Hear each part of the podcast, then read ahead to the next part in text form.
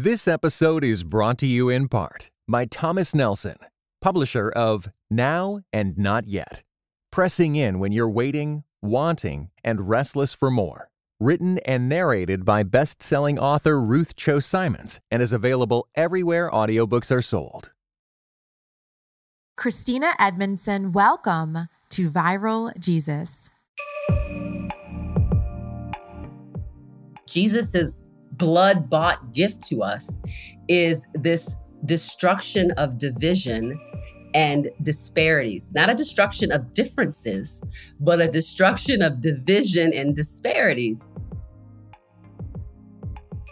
From Christianity Today, this is Viral Jesus, a show about communication and the power of social connections, where we talk to some of the most influential Christian content creators to find out how they've made their faith go viral. I'm your host, Heather Thompson Day.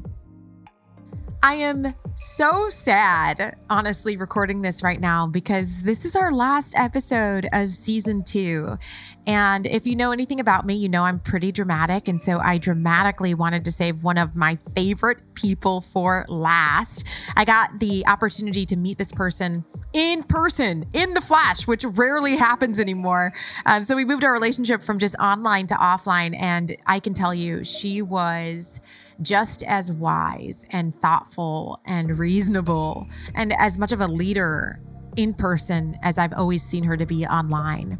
Our guest today is Christina Edmondson.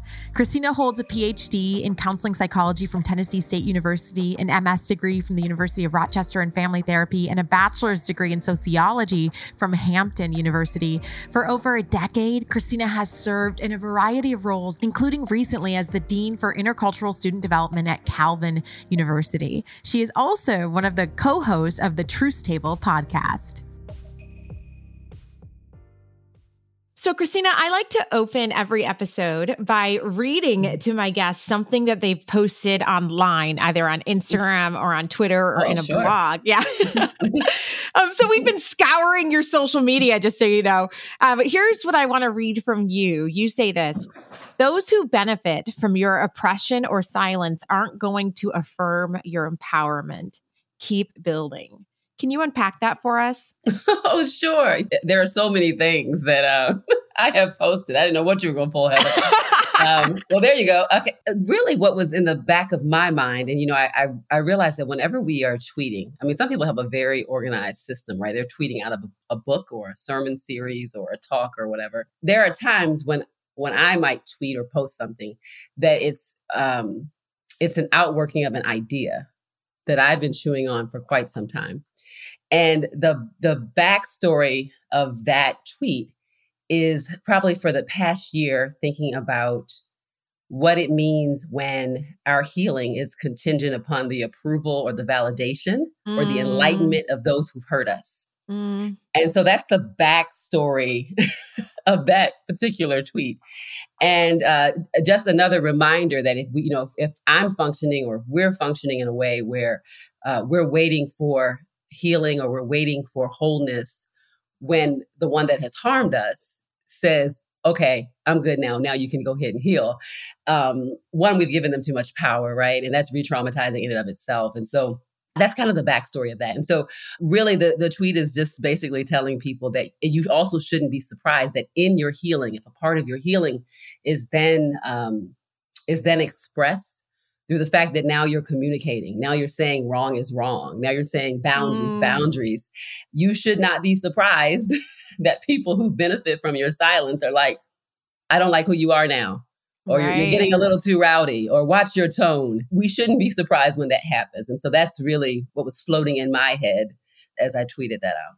It reminds me, I went to a lecture at Notre Dame once by Tarana Burke, mm-hmm. and something that she said that, like, I got goosebumps when she said it, and I've been repeating it to my students. She said, on your journey towards healing, everybody can't come.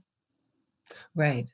And I just thought right. that was such a powerful statement. And I hear mm-hmm. pieces of that and what you're saying. You actively train companies and churches in intercultural development and conflict group debriefing.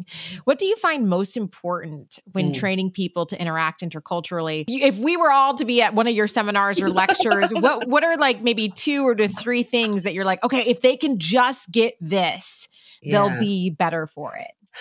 Oh, well, I mean, I think, um, you know, most people who do this type of work would say that we we start with our stuff. And so we don't think about, teach me about the other, the other out there, almost in a voyeuristic museum-like way. Like, teach me how to relate to those people. So the first question, or the, the first, I guess, bit of guidance is to look at ourselves. You know, mm. we're not acultural. And so there are some of us who are faced with that every single day. There's not a day that goes by that we're not reminded of uh, some some aspect of our cultural identity, true or false. It's, you know, it's kind of projected onto who we are. And then there are others who certainly, at least not explicitly, don't have reminders of that.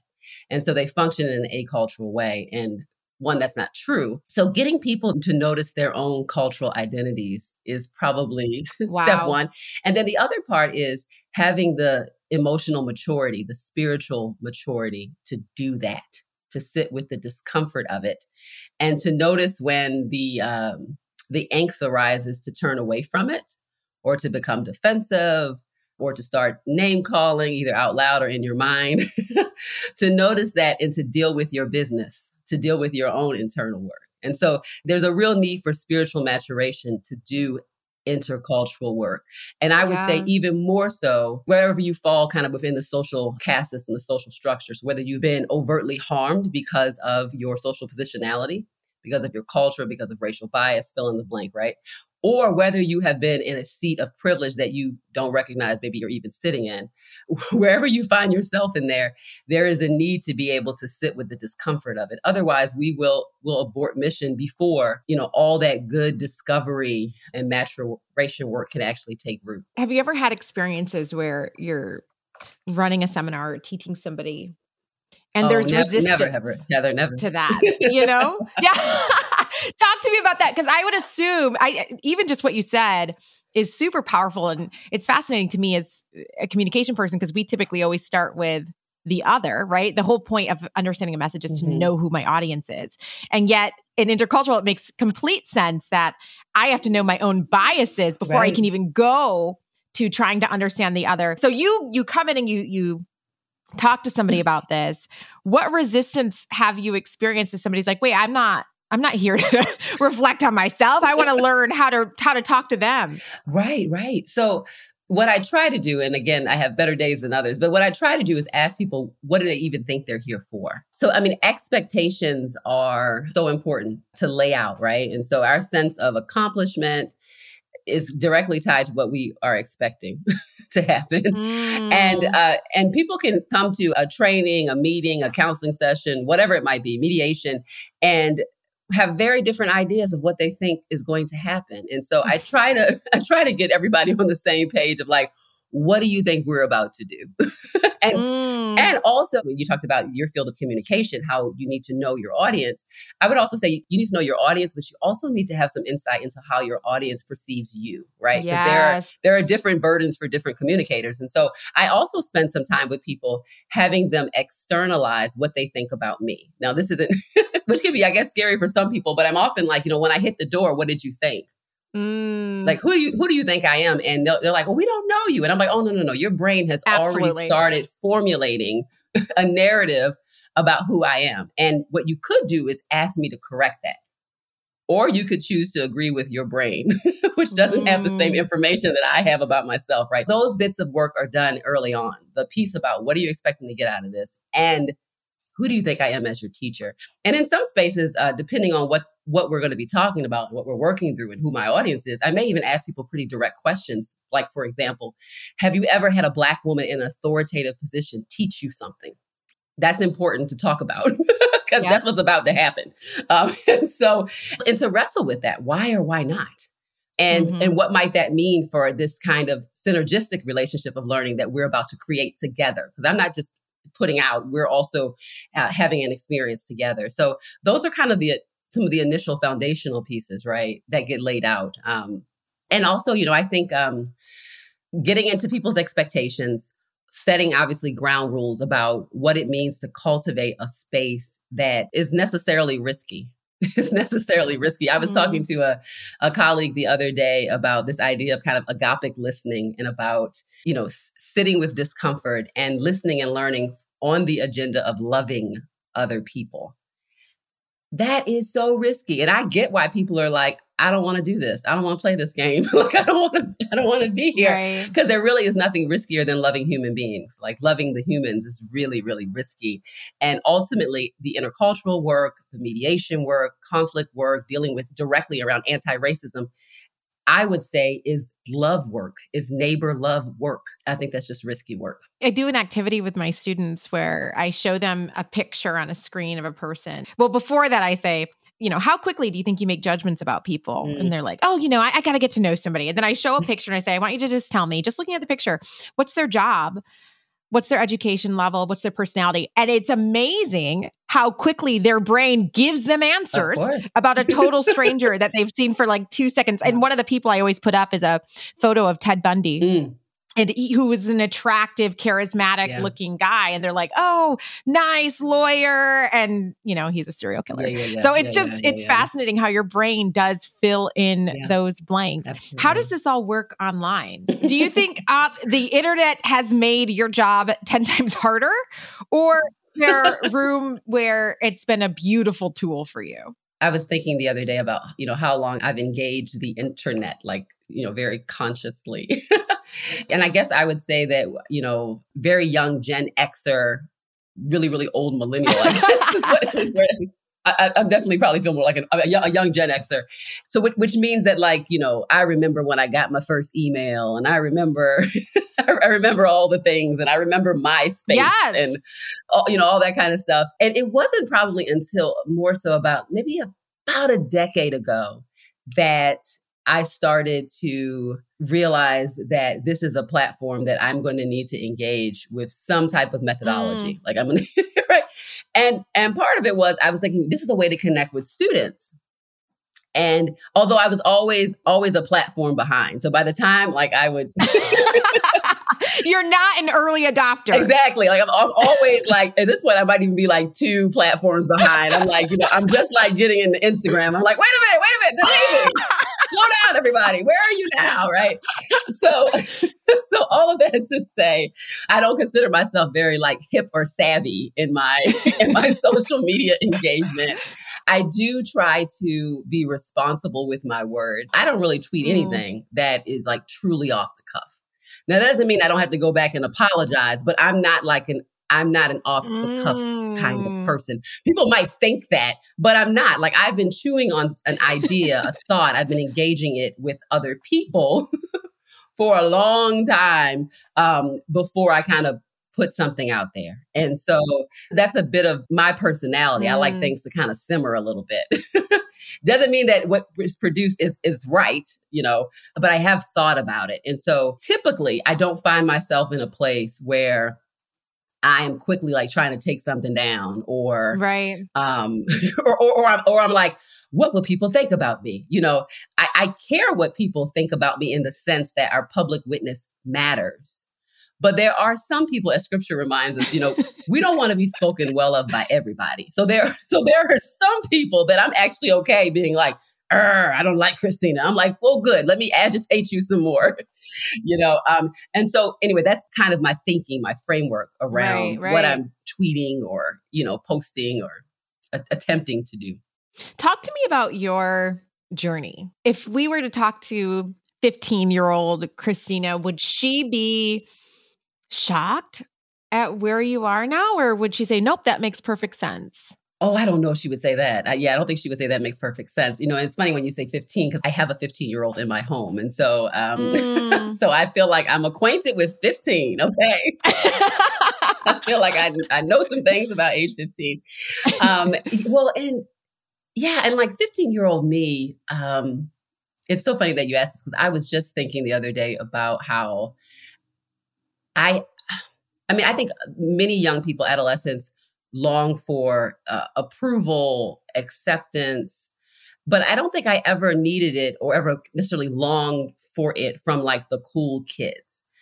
As a matter yeah. of fact, I think that part of what I found interesting very early on was the idea of being with the, I don't care about cool, cool kids. You, you know those kids, right? The people that are like, oh, oh, well, I don't care. Like, and so there is much more, that, that's always been much more attractive to me.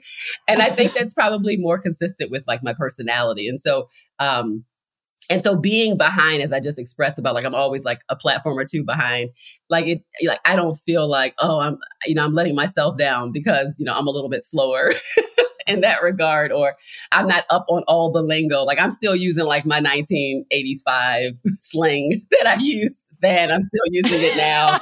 And I'm okay with that. I'm fine with that. Right. Um, and so fifteen year old me was s- certainly insecure.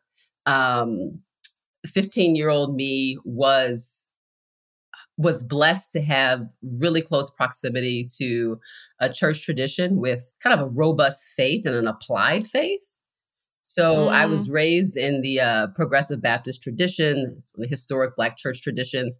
And um, I always tell people that it, it was the kind of place where our pastor, who was mentored by Martin Luther King Junior, it's the kind of, it's the kind oh, of place wow. where, you know, one year it was like, we need to support the Billy Graham evangelistic revival coming to Baltimore.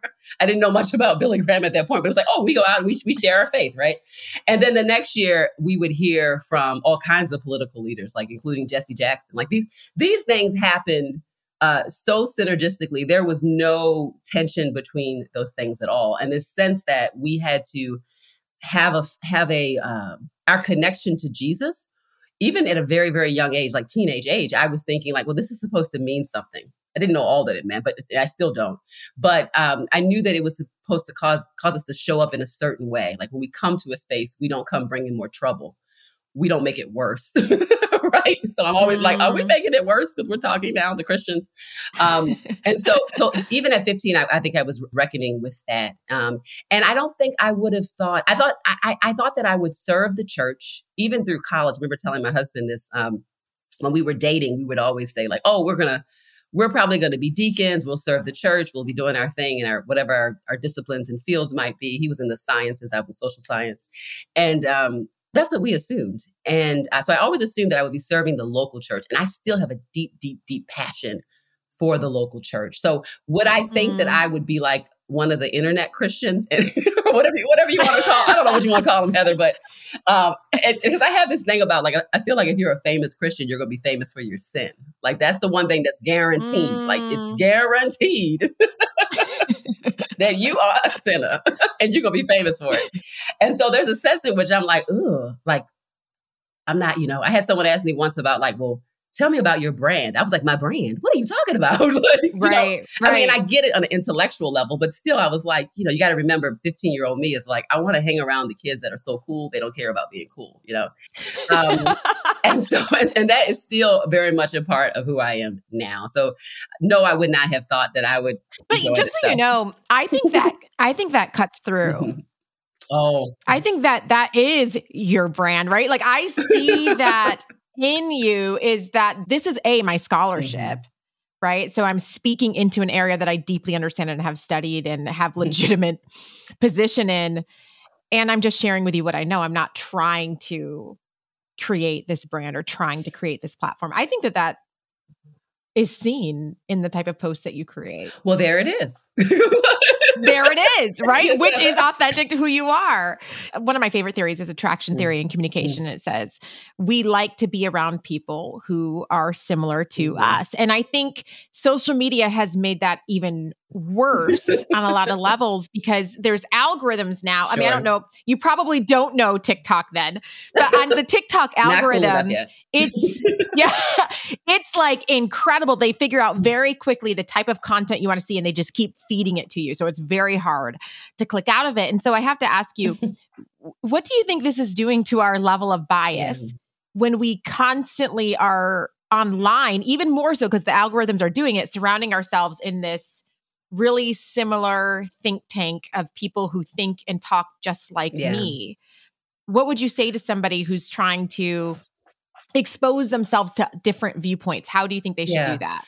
Yeah, I mean, so the echo chamber phenomenon online is is real. And then some people right. have that already going on right. in their life, right? So if you're a part of the majority culture and within your larger context, it, it's it's pretty common that you have a homogenous circle already.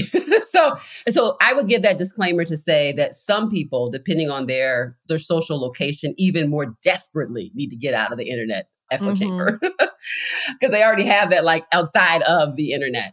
I would also say, though, that I have a high value for affinity group spaces. And I think there is something to be said about what we're able to get in the affinity space that allows us then to go out in a broader mm. place. And I think of it that way. So my goal in, in cultivating an affinity space, whether it's in a higher ed space, whether it's online, whether it's through podcasting or whatever it is, my goal of the affinity space is not that we stay in the affinity space. We go there and we serve and and, and we are served. We are with people who get the joke. Yeah. Right. You know, which is a lovely experience, right? People, you don't have to explain what you're saying and why you're saying it this way. It's good for us to have spaces that are like that. It, it can even serve as a bit of an inoculation, right? So if you, you know, thinking about, you know, being vaccinated, right? Being inoculated in some way, right? So that we can then find ourselves in other places and be ready to show up in an authentic way, in a patient way, in a way that's not fully triggered and exhausted, right? Mm. Because we've been able to, to draw from the well of community, of acceptance. And I think we need that. And um, now, again, I do think that there are real problems intellectually and socially when we are just always in an echo chamber. Our thoughts are not challenged. Um, we're not we're not trained to sit with the discomfort of difference and learning to value it and to mature and to grow into it. Of course, there are consequences, right? But I do think affinity spaces have their place. You know, mm. I, I'm an all-girls school graduate, I, you know, and, we, and we tend to be a bit on the intense side. Which is fine. And it's because the world is wild and we need some women that are on the intense side to be like, that's crazy. Stop it. Right. So, uh, so, so I'm here for that. But, but one of the blessings I think, and I look to that experience as being really formative for me as, as when I was this fifteen year old Christina, I was in an all girl school, and what it meant to be in an affinity space where the class clown, the person that was the smartest mm. in math and physics, they were all girls. um, and uh, you know, I was like the head of the, the math, engineering, science achievement club, things that I'm not trying to be involved with right now in my life, right? So, but in that space, it was like, hey, go for it. And when I finally went back to a co-ed space, right, it wasn't that people thought like, oh, well, you're not going to be able to relate to men because you went to an all-girls school. Actually, I think I went into that space with an advantage because I was so secure wow. in what women are capable of doing that I was not looking to men to tell me what I was capable right. of doing. I was like, why would I look to them for that? I was so convinced because of the affinity, Sim- similar to the fact that, you know, I went to historically black college and university, I'm a two-time graduate, and I was so convinced. Like, I've never found myself with the tension, at least consciously, certainly implicitly, absolutely, we internalize all kinds of racist messaging, but consciously of looking for mm. a, a white mm. voice to say, oh, you're a good black person. Like, oh, no, no, no, no, no. What was poured into me and how I was challenged in the affinity space. And honestly, there are some spaces where it takes some degree of commonality, shared identity in order for us to be challenged, right? And so it is in that all female space or in that all African American space, et cetera, or, or maybe even all like Christian space of a particular tradition where someone can actually tap you on the shoulder and say like, hey, you need to pull up. Or I think I think you're out of pocket, or I think you're wrong here, or there's another way to see this. And people oftentimes don't realize that sometimes in those spaces with shared commonality, great challenge can take place too. And so I would say in the echo chambers online, it's just important that we're there to try to just get some comfort from a chaotic world where we feel highly othered. I get that. I really, truly get mm-hmm, that. Mm-hmm. But that even in those spaces, we still need to be telling each other the truth, mm. right? And sharpening each other uh, in the safety of those spaces. This episode is brought to you in part by World Relief, an organization that partners with the local church to serve the most vulnerable.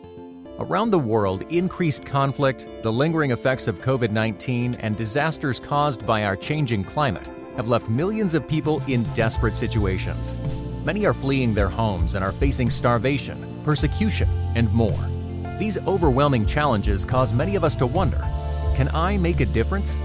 The answer is simple. Yes, you can. When you join The Path, World Relief's monthly giving community, you partner with World Relief in bringing hope and transformation to the millions experiencing vulnerability around the world.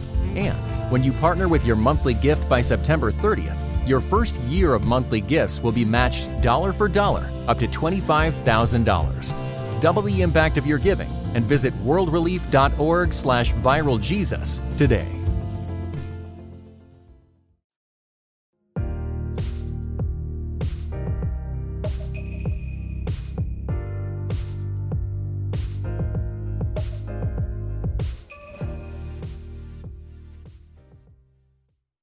You are fantastic. Oh, thank you, Heather. I, I love that. And, I, and I'm hearing, I just, I, I can think of students who always felt so othered in their church experiences. And because mm. of online echo chambers, have been able to even just keep their faith, mm. you know, where I think they probably would have walked away had they not found voices that they said, oh, this feels right. And this feels like the God that I've experienced. So yeah, I just think that that was so good. And that's, that's so heartbreaking to me. I think at the end of the day, one of the reasons why I share out online is because to the extent that that particular day, I'm not coming across as one of the crazy Christians. I'm hoping that, because I might be, I, I'm, I'm hoping that someone will have a bit of what I was very, very privileged to have, which was this world of, it wasn't exclusively Christian, but there were so many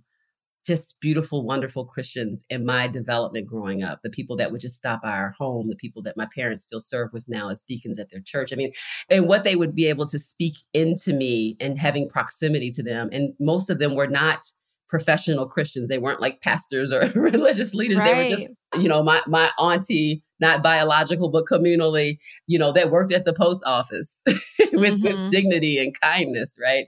It's, you know, school teachers uh, that were always in my life and who are also believers. So part of it is that to the extent that I can mirror that legacy is why I plug myself in, so that someone who maybe is Gen Z would say like, oh man, these Christians are really cutting up on the local news. Right, right. And then they might say like, I, I'm pretty sure that woman, Christina, is a Christian. She talks about it every single day.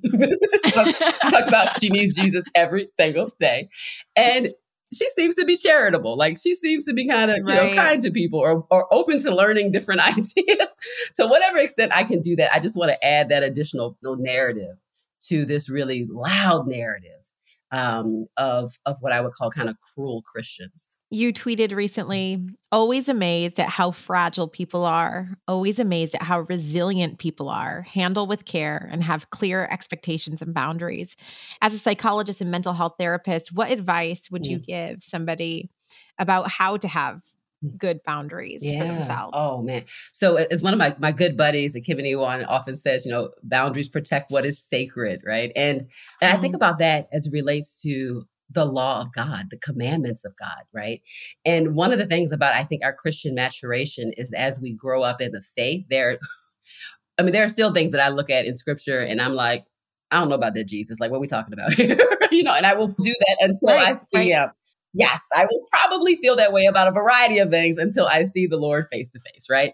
Uh, and, and thank God for grace, and we get to do that. Right. But as I've matured, I've realized, you know what? God's law is good. It is perfect. In other words, God's boundaries are good, and um, mm. and it allows us to flourish. And so we don't often need to go wide. We need to go deeper, and boundaries can sometimes let us go deeper and deeper. And um, I encourage people to have boundaries in the way, in their relationships, in their expectations of themselves. The last two years have been exhausting. Like someone texted me the other day and they were like, how are you doing? And usually yeah. people are like, no, fine, I'm good. And I think I said three words. I was like, I am exhausted. I was like, I was like, I'm achy because I just got a booster mm-hmm. shot. Praise the Lord yeah. for a booster shot. I was like, I'm exhausted. I'm achy. And I was like, and I'm a little discouraged. And, um, and in fact, to be honest, those three words yeah. in some ways describe the last year and a half, two years of like COVID mania. You know, it's like, I'm exhausted. I'm a little achy and achy in all kinds of ways, like mm-hmm. emotionally achy and, and physically achy as well at times. Um, and, and a little discouraged by what I am seeing or experiencing or the, the loss of life, so many things, right? And because of that, there's a need for boundaries. There's a need for us to say, okay, I just can't keep going on as is. I'm not going to pretend that it's not wild out here. It's like, we, it is wild out here right now. And so it is so important to have the boundary of saying that I just cannot do life as usual. That's a, that, another expression of a boundary. And obviously boundaries in relationships about what we tolerate in terms of how people treat us to the extent that we have agency, right? There are some experiences we don't have the ability to push back in that moment, but at least in our minds, we can push back. We can put a boundary up in our minds and say, this is not right. This is not how it ought to be, even if we can't escape mm-hmm. the, the mistreatment, right? And then certainly when we can, we set boundaries up to say that this is not what is going to come into my space anymore. So I really encourage people to think about that as an expression of self-love, which is necessary in order to do neighbor love, right? Um, and so those things go go together. And so, mm-hmm. um, and also if we're not setting abil- able to set our own kind of personal boundaries, we will find ourselves unintentionally violating other people's boundaries, expecting more out of them than we should and crossing the line when we should not cross the line. And so, again, looking into self and, and getting our own house in order um, and putting up some proper boundaries so that we can we can be cared for as, as we need to be cared for. I listened recently to a really good sermon by T D Jakes where he was talking mm. about the story of the ten virgins and how for every wise person, there's a fool looking to drain your oil and learn how to tell them, no, go get your own. And I was just like, man, I've never heard anybody describe that story in that mm-hmm. way. It was, yeah, he's a, he was is so a, he's a tremendous storyteller. Tremendous. So good, tremendous. Right? Mm-hmm. So you are the co-author of a new book, Faithful Antiracism. Here's a little bit about it. It says, it's time to move past talk. It's no longer news to most of us that our society has a deep-seated racism problem. Christians of all ethnic and economic backgrounds are tired of seeing the ugly legacy of racism play out before their eyes and feeling ill-equipped to respond. They watch as friends and family members leave the visible church over this issue or fall prey to a gospel of white nationalism that is an affront to the cross of Christ. What are practical ways that Christians can engage in active anti-racism Mm. action? And I'll say, like, uh, as somebody, I was recently teaching, I've since switched locations, but I was teaching at a very predominantly white, right-wing school. And I was honestly shocked by how many of my white students really cared mm. about anti-racism. I mean, l- literally, and especially they, they were really questioning a lot of their faith because they, and they say to me, the people who taught me mm. about church and taught me about what it means to follow after Christ, they're like, I don't trust them anymore. Yeah. And what am I left with? And how do I work towards a new understanding of what it means to be Christian? What has this past couple years been mm. like for somebody like you who actually works in this space where what you're saying, people are achy mm. and exhausted. Right, right. Oh, yeah, it's it's been an adventure. It's been incredibly difficult. Yeah, that narrative of students, particularly, uh, I would say, white-identifying students who um, have, have been in certain Christian communities, there are so many that are grieving. There are so yeah. many that are angry. And I think it's easy, and I'm saying this as, as someone who's, a, who's an outsider, just, you know, culturally in terms of my, my own identification, but at least from what I'm able to observe from the outside in, there's a kind of a caricaturing of these people that are now wrestling with, and because they're frustrated and they've been hurt. And so I think it's easy to dismiss it as like, they're just rebellious and you just never were serious enough about the faith to begin with, versus saying, how have we harmed them? How have we harmed them? Mm-hmm. It starts with looking inside, like you said, Christina, right? Yes. And the we in this, for example, might be might be their pastors, their parents, their grandparents, right? And and I would caution people, particularly of that particular demographic group, to not waste any more time mm-hmm. pretending. Ask yourself the question and come out like the weeping prophets, inviting them back home. Because mm. I promise you, if people are saying how mad they are, if they're able to verbalize it, then there still might be hope because they're wow. angry enough to share it, right? And instead of being like, I can't believe they're saying what they're saying, saying like, I'm so glad they're still talking. I'm so wow. glad they're still talking about us, right? There's still enough connection there to even be angry with us, right? And become a weeping prophet. Arms open. And so that that's just that's just me trying to encourage whoever is listening mm-hmm. uh, to not wash your hands, to not give up, to do the hard work, to stay present, and to hear the criticism, which might be the Spirit working through the voice of a hurting person mm. telling you to self-examine. I mean, that is, does happen. Right. Anyway, so in terms of anti-racism, you know, I think that a couple of things just quickly is that we have to reckon with real history I know that seems very basic, but there is so much. There is quite the fight against it. I mean, literal fight. And so, I mean, it, it's important that we, again, move away from mythology. And so every kind of, you know, like great earthly, like kingdom, right, or, or or group, you know, not only has this kind of historical narratives, but they've got their mythology, right, where they kind of prop themselves up, mm. and we're we're this and we're that. And uh, hello, America, as we have a long narrative about, you know, how we are just like almost like a magical land of opportunity, and the streets are gold, and all the things, and and and I think that we can hold the tension. So what I like the most about the United States. And, you know, and I'm an American. what, I, what I like most about the United States is I like the narratives of people who pushed back and resisted, you know. And so when I think about, you know, the fact that my twenty dollar bill still doesn't have Harriet Tubman's face on it, I'm like, wait a minute, I need somebody to fix this. We don't know who a real hero is, right? That's to mm. me one of the biggest burdens that we need to quickly a- attack and deal with is that we don't know who is worthy of wow. honor. Our heroes reveal something about us just as much as our villains do. Wow. And and so that saddens me because when I think about, you know, who who we should, you know, have a monument of, that that's who you want to have a, mon- a monument of, a woman who embodied liberation. So we talk about, you know, the land of the free. Clearly, you might want to honor someone like that, right? So, and I, I think that we just have to wrestle with history. And I encourage Christians, particularly people who feel really angry, frustrated with the church, feel like they've been lied to, set up, all the things as we just alluded to, encourage them to not give up on the full narrative, the full story of the church. Because there have always been people that has been resisting, that's been pushing, that's been tugging, that's been risking uh, for the sake of love. Mm. And we have a choice about who we want to identify with. Who are the mothers of the faith that I want to be mothered by?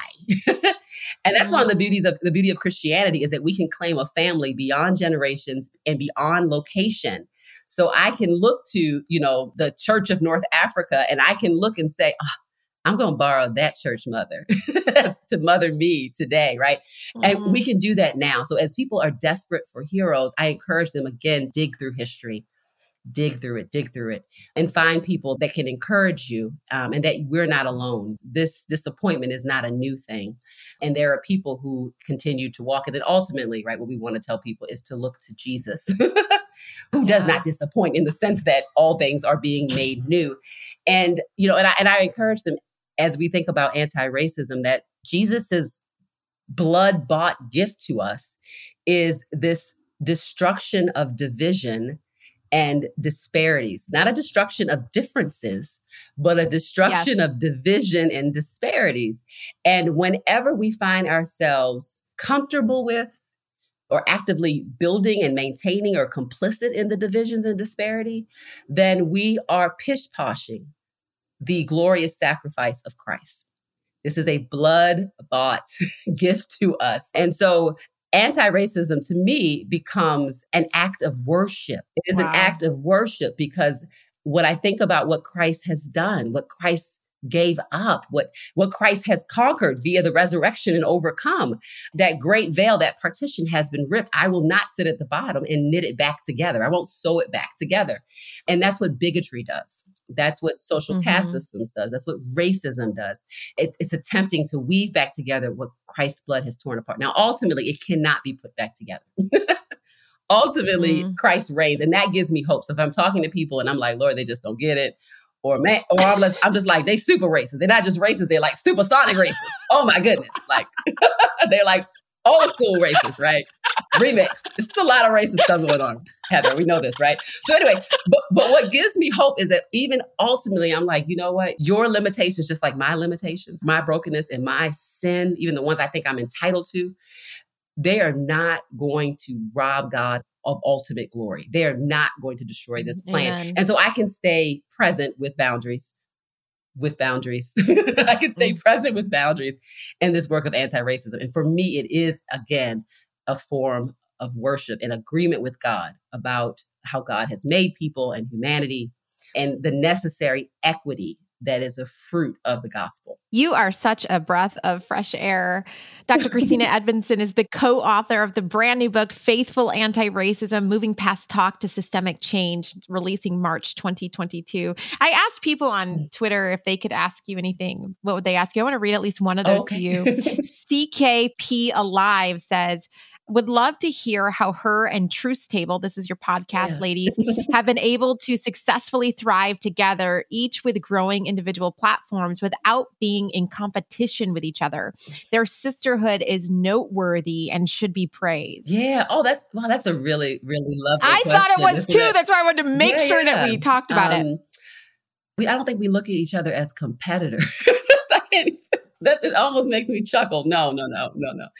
And I don't know if I'm looking at hardly, I mean, don't look at me wrong. I, we, I think I do wrestle with um, a sense of uh, maybe even envy at times, just like, oh, why isn't this happening for me? Or, I, you know, or whatever. But I don't think I live there.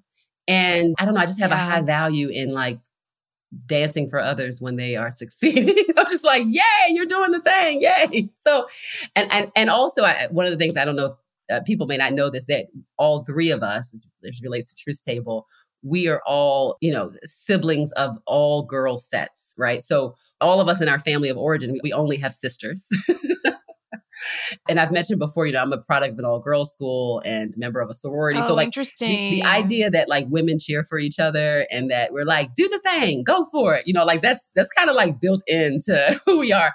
And also the fact that we can have debates, like we can disagree. Again, this growing up in a home with nothing but sisters, all of us, we can say like, I think that's terrible or you're wrong about that. Right. So, I mean, I think that we, and then still be family. And still be family, you know. Love is a commitment, and um, being committed to love someone, which I think is part of what friendship is. Yeah. Like it's a commitment to love someone, someone, not necessarily always agree with them, but to love them, right? And the test of love is actually if it persists mm. in the midst of disagreement, right?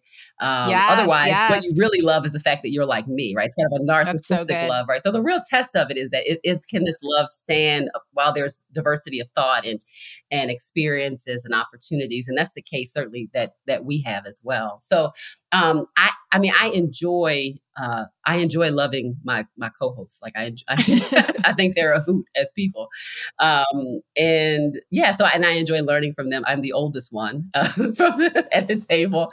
And but Ekemini, a is, young Gen Xer, a young, is what we're going to call yes. it. Put, put some weight, put some weight yeah. on that young part, Heather. The young, young, and trying to be vibrant. Okay, that's right. And um, but but Ekemini is the oldest sister in her family subset, youngest of us, but oldest in her subset. So sometimes she kind of rises up, kind of like the older Nigerian sister, gets us to, and, get, and gets us together. Okay, which is very important. And Michelle and I are youngest sisters. Uh, we're the youngest sister in our in our sibling subset. And anybody who's watched us live can notice this because Michelle and I often sit off to the side and cackle, mm. ah, and then Ekemini like holds it together.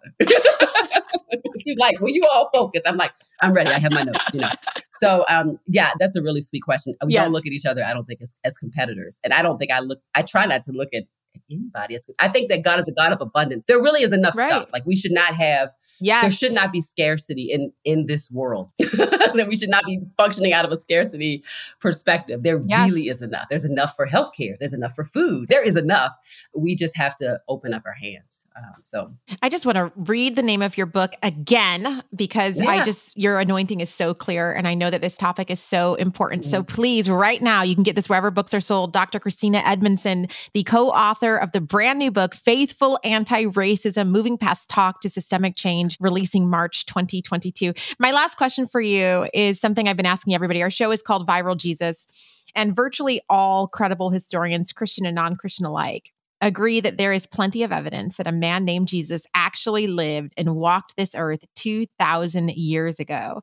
How can we, two thousand years later, best communicate who Jesus was and what his mission is for us today? Mm, oh my goodness. Jesus was and is.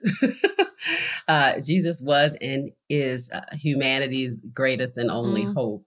And the embodiment of that is expressed not, not just in Jesus's power or unbelievable wisdom or ability to work miracles then and now, because being moved from being dead in sin and trespasses into being a co-heir with Christ, trust me, that's a miracle at work now.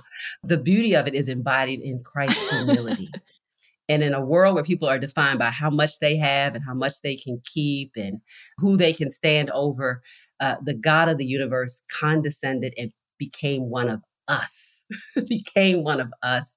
And I believe two thousand years ago, just like today, that message of a love that is so profound from a God that is so secure that he would come down to where we are uh, so that when we pray now, mm. Jesus is like, yeah, I get it. I get it. So a God who put himself in the position to get it. And uh, we have so many people who feel unheard, unseen, unloved, and maybe actually are. There is a God who gets it, decided to walk the earth to really get it. And Jesus intercedes for us even right now.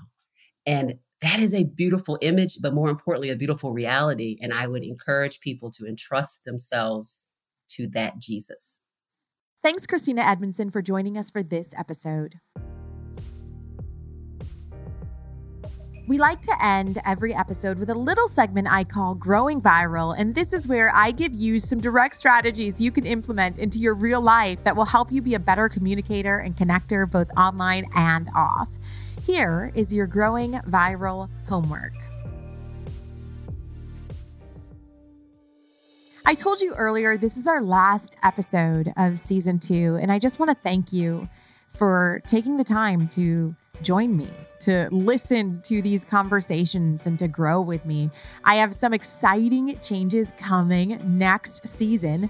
We will be doing some solo episodes where instead of you listening in on me having a conversation, you and I are just going to have a conversation, and I will talk to you about what I'm reading right now, what's challenging me, what's saving me, and what I'm feeling uncertain about. We will, of course, sit down with some incredible Christian thought leaders and learn from them as well as we navigate our communication both online and off.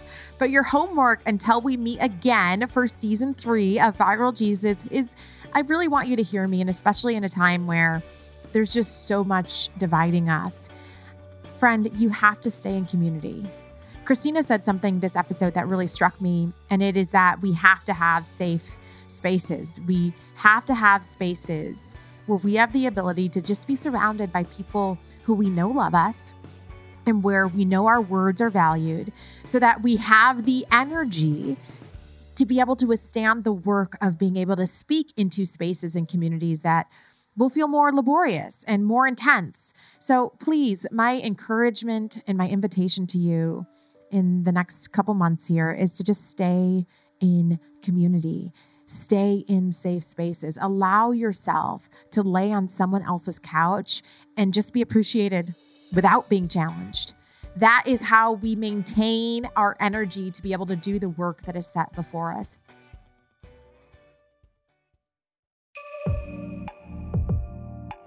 Viral Jesus was brought to you by Christianity Today. I've been your host and creator, Heather Thompson Day, producer and audio engineer, Lauren Joseph, and executive producer, Ed Gilbreth. Please review and recommend us on Apple Podcasts, Spotify, or wherever you listen to your favorite podcast. I will see you in September with another season of Viral Jesus, where we will learn how to live and talk in Christ together. I love growing with you on Viral Jesus.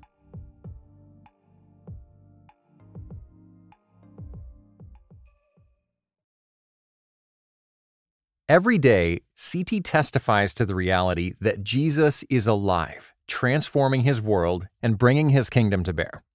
Jesus transforms, C T equips. Make a gift to our nonprofit ministry with a gift of twenty dollars to provide one hundred fifty more people with redemptive storytelling, global perspective, and thoughtful podcasts. Give now at more c t dot com slash equip.